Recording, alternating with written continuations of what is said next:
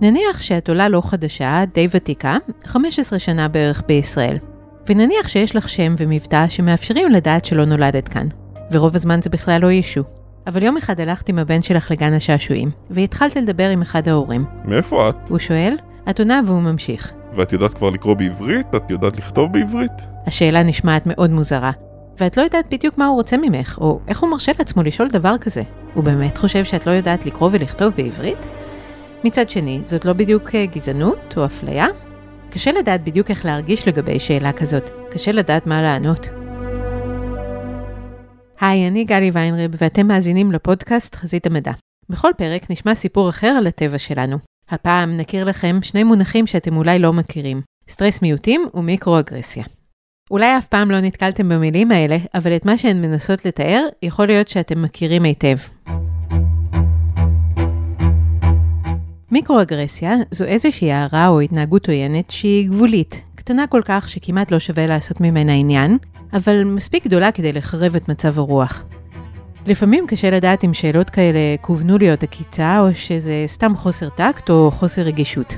בכל מקרה הן מבאסות ויוצרות מתח. אנחנו יכולים למצוא את עצמנו ממשיכים לחשוב על זה כל היום. מה הבן אדם הזה רצה ממני? הייתי אמורה לענות לו? מה ההערה הזאת אומרת לי על הזהות שלי? כל אחד עובר מיקרואגרסיה מדי פעם, כי בינינו, אנשים יכולים להיות די גואליים וחסרי טקט. אבל יש אנשים שמיקרואגרסיה היא שגרה בשבילם. אנשים שמגיעים ממיעוט בחברה מסוימת, מיעוט אתני, דתי, מגדרי או כל סוג אחר, עלולים לחטוף את זה לעיתים יותר קרובות. ואז זה מתחיל להצטבר. פגיעה קטנה אחרי פגיעה קטנה. יש אנשים שמתמודדים עם זה כל יום, ואחרים לעיתים יותר רחוקות. תלוי מי אתם, באיזו סביבה אתם חיים, ואיזה קשרים יש לכם עם הסביבה הזו. אם אתם שייכים למיעוט שסובל ממיקרואגרסיות לעיתים קרובות, ואולי מדי פעם גם מאגרסיות יותר גדולות, ברורות ומכוונות, יכול להיות שאתם סובלים גם מסטרס מיעוטים, minority stress באנגלית. זה מצב נפשי מאוד ספציפי, שנוצר מהתמודדות יומיומית כמיעוט בתוך רוב שונה ממך.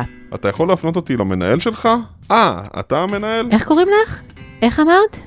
איך מאייתים את זה? אה, לא ידעתי שזה שם ערבי. את ממש לא נראית כזו. גדלתי בשכונה עם הרבה רוסים, אתה דווקא בסדר, לא כמוהם. אבל זה לא מפריע לילד שאין לו דמות נשית בחיים? כאילו, וואלה, אני לא יודע איך הייתי מתמודד בלי אשתי. אבא ואבא זה לא כמו אמא. זה יכול לבוא בכל מיני צורות, אפילו לא חייבים להגיד את זה. מישהו הולך מהר יותר כשאתה צועד מאחוריו, אבל לא כשמישהו אחר צועד מאחוריו. נהג האוטובוס שוב סגר את הדלת וברח כי לא הצלחת לקום מהר מספיק בגלל מגבלה פיזית. מישהו שנכנס לחדר ודיבר בנימוס לאנשים אחרים מתעלם ממך. אולי אמרו שיש לך לוק אקזוטי, אולי העירו לך הערה מינית לא במקום. כל זה, אפילו עצם הדוגמאות שהבאנו, וסליחה על זה, מצטבר לאיזשהו מטען שאנחנו נושאים בחיים שלנו. אפילו אם אנחנו לא יודעים לתת לו את השם סטרס מיעוטים. בכל זאת, אנחנו יודעים שיש לנו חוויה קשה במרחב הציבורי, ששונה ממה שיש למישהו שהוא לא מיעוט, או למיעוט אחר, ויש לזה השלכות בריאותיות. איך מילה שמישהו אומר לכם יכולה לגרום לבעיה בריאותית? האם מילים יכולות לפגוע בגוף? זה בדיוק נושא המחקר של דוקטור סטפני קוק מאוניברסיטת ניו יורק. קוק אישרה בין ההערות האגרסיביות, הסטרס שהן יוצרות כשהן מצטברות, והתגובה הגופנית לסטרס הזה. היא גם מראה איך התופעה הזו קשורה להבדלים בתוחלת החיים של המיעוט לעומת הרוב. זה מצטרף לעוד דברים שפוגעים בבריאות של מיעוטים, כמו הבדלים בנגישות לטיפול רפואי, או התאמה נכונה של הטיפול הרפואי לצרכים של המיעוט. קוק אומרת שכשאנחנו עוברים חוויה שלילית כמיעוט, נוצר לחץ נפשי שגורם לתגובה דלקתית. הרבה דלקות קטנות כאלה מחמירות עם הזמן את הסיכון למחלות לב, סוכרת ואפילו סרטן.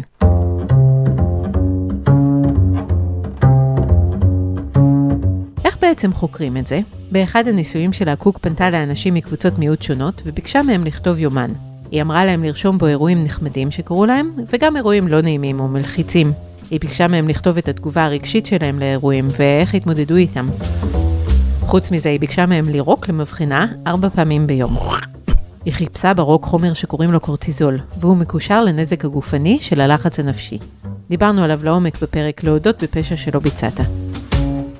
קוק והצוות שלה זיהו ביומנים שהנבדקים מילאו אירועים של מיקרואגרסיה וגם קצת אגרסיות של ממש. זה די עצוב לגלות שבחמישה ימי תיעוד, הנבדקים הביאו לא מעט תיאורים של אירועים כאלה. קוק ראתה שבעקבות האירועים של המיקרואגרסיה, באמת יש תגובה ועלייה ברמת הקורטיזול. היו גם עליות בקורטיזול בגלל אירועים מלחיצים אחרים בחיים, אבל המיקרואגרסיה הוסיפה כמות לא זניחה. אצל מי שהיו שייכים לשני מיעוטים, למשל נשים שחורות או מוסלמים גאים, המצב היה הרבה יותר חמור. קוק חשבה שאולי לאנשים שנתקלים באירועי מיקרואגרסיה בתדירות גבוהה, תהיה התרגלות לעניין, ואז לא כל אירוע ייצור סטרס. אבל הסתבר שגם כשתדירות האירועים גבוהה, הסטרס נמצא שם. יש כנראה איזושהי התרגלות, אבל ממש לא מלאה. כמעט תמיד הייתה לאירוע כזה איזושהי תגובה רגשית וגופנית. אבל היו הבדלים בין אישיים בבחירה של אנשים איך לתאר את האירועים. יש כאלה שתפסו הרבה אירועים כמיקרואגרסיה, ואחרים מאותו מיעוט באותה סביבה פירשו אותם אחרת או בכלל לא ציינו הרבה אירועים כאלה. It is my high honor to introduce to you the President-elect of the United States of America, Donald Trump. Our work on this movement is now really just beginning. קוק השוותה גם בין נתונים שנאספו לפני ואחרי שדונלד טראמפ נבחר לנשיאות ארצות הברית בנובמבר 2016. טראמפ נחשב במהלך הקדנציה שלו לנשיא פחות ידידותי לכמה סוגים של מיעוטים. בעיקר בהשוואה לנשיא הקודם ברק אובמה, הנשיא השחור הראשון בארצות הברית, אם שכחתם. אחרי שטראמפ נבחר, הנבדקים של קוק תיארו יותר אירועי מיקרואגרסיה, הם חששו ממהלכים שטראמפ עלול לבצע נגדם, והתגובה הרגשית שלהם לאירועים הייתה חזקה יותר. אולי באמת היו יותר אירועים, אבל נראה שגם ההתייחסות אליהם הייתה אחרת. זה שונה כשמישהו לא נחמד אליך כאדם יחיד בתוך עולם הגיוני בסך הכל, לעומת לחשוב שכל הממסד של המדינה שבה אתה חי עומד באיזושהי דרך מאחורי ההתקפה הזו. סטרס מיעוטים יכול להיגרם גם, למשל, כשמעבירים חוק שמפלה מיעוטים, אפילו אם החוק לא מופעל כרגע נגדך. למשל, לפני כמה שנים עבר בכמה ממדינות ארצות הברית, חוק שמאפשר לסרב לתת שירות לאנשים עם אוריינטציה מינית מסוימת, בטיעון של אמונה דתית.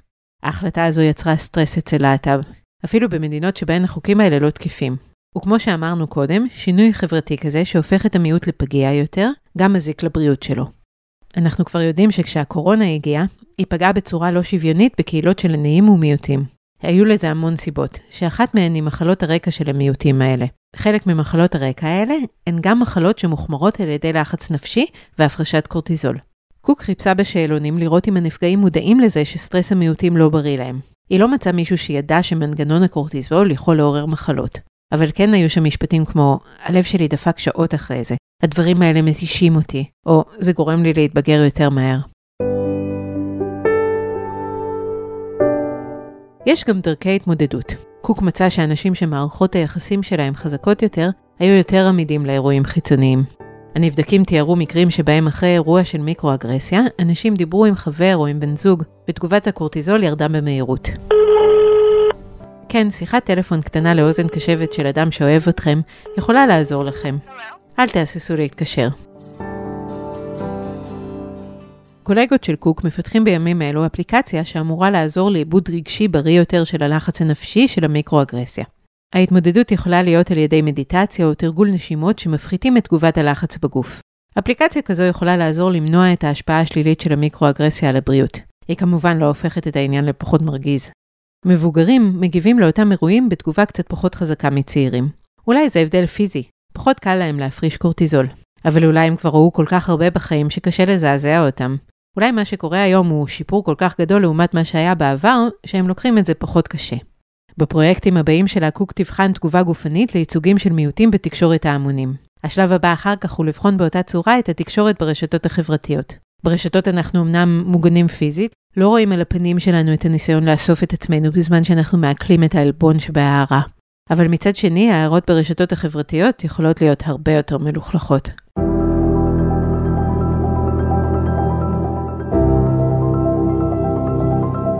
עד כאן חזית המדע להפעם. אין מה להיכנס לסטרס. פרקים נוספים שלנו מחכים לכם באתר גלובס, ספוטיפיי, או איפה שאתם שומעים פודקאסטים. נשמח מאוד אם תדרגו אותנו גבוה באפל פודקאסט ותשלחו את הפרק לחבר שעוד לא שמע עלינו. אם אתם חשים בצורך לדבר עם מישהו ולפרוק את המטען המיקרו-אגרסי שלכם, אתם מוזמנים לפנות לקו החם של עמותת ער"ן, במספר 1201 מכל טלפון. תודה לעורך הפודקאסטים רון טוביה ולאור טוביאס על הסאונד, אני גלי ויינרב, ביי.